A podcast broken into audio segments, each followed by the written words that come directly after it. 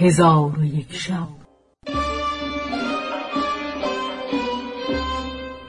چون شب دویست و چهاردهم برآمد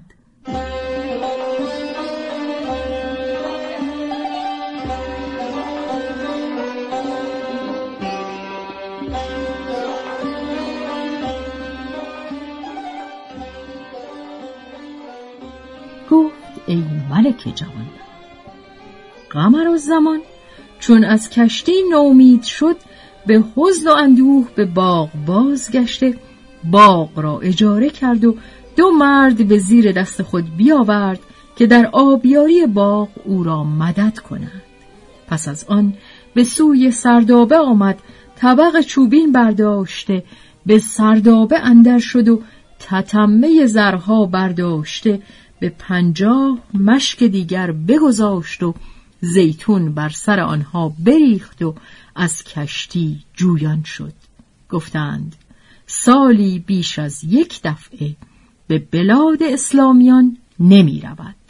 پس حسرت و اندوهش افزون گشت و وسواس خاطرش بیافزود و به سرگذشت خود محزون و اندوهناک بود. خاصه بر آن نگین که از سیده بدور بود. پس شب و روز همی گریست و اشعار همی خواند.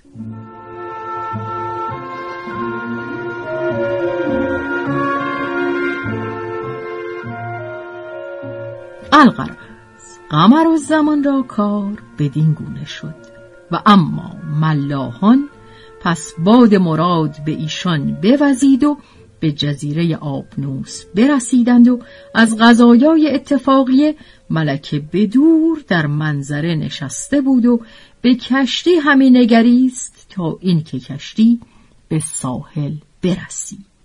ملکه را دل مسترب شد برخواسته با عمرا و حجاب سوار گشته به کنار دریا در آمدند و به کشتی به ایستاد آنگاه رئیس کشتی را حاضر آورده از بزاعت کشتی جویان گشتند.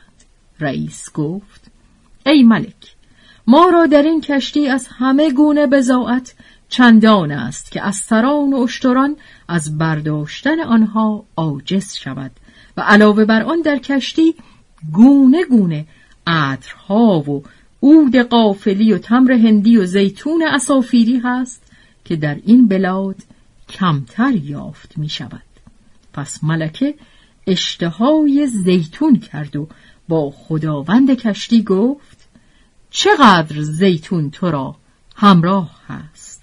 گفتند پنجاه مشک زیتون همراه من است ولی خداوند زیتون با من نیست. ملکه گفت مشک های زیتون از کشتی به در آورید تا ببینم.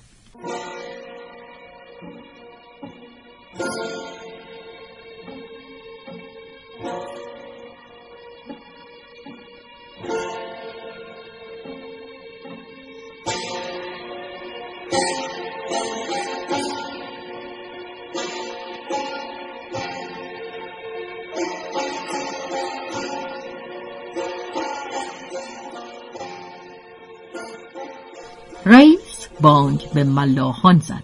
در حال پنجاه مشک زیتون به در آوردند. ملکه دهان مشک باز کرد زیتون را بدید. گفت من این پنجاه مشک بگیرم و آنچه قیمت آنهاست به شما رد می کنم رئیس گفت اینها در شهر ما قیمت ندارد ولی خداوند زیتون مردی است بیچیز. از ما واپس مانده. ملکه گفت من هزار درم قیمت اینها بدهم و مزد شما نیز با من است. پس ملکه فرمود مشک ها به قصر درآوردند. چون شب درآمد مشکی از آنها حاضر آورد و دهان مشک بگشود و در خانه جز او و حیات و نفوس کس نبود. پس طبقی در پیش نهاده خواست که زیتون در طبق فرو ریزد دامنی از زر سرخ در طبق فرو ریخت. چون زرها بدیدند همه مشکها خالی کردند جز زر سرخ چیزی نیافتند. و در همه آن مشکها از یک مشک زیتون بیش نبود. پس ملکه به دور زرها را از این سوی و آن سوی همی کرد تا نگین تلسم نگاشته خود را در میان زرها بدید. برداشته بر او نیک نظر کرد.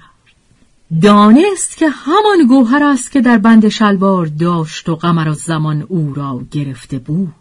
پس از غایت شادی فریاد زد و بیهوش شد.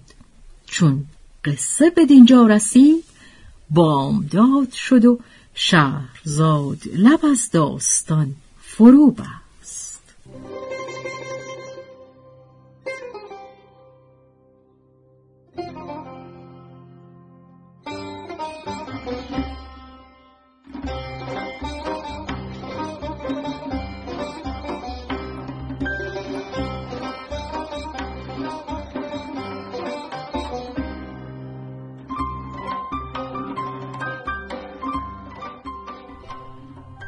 به روایت شهرزاد فتوهی.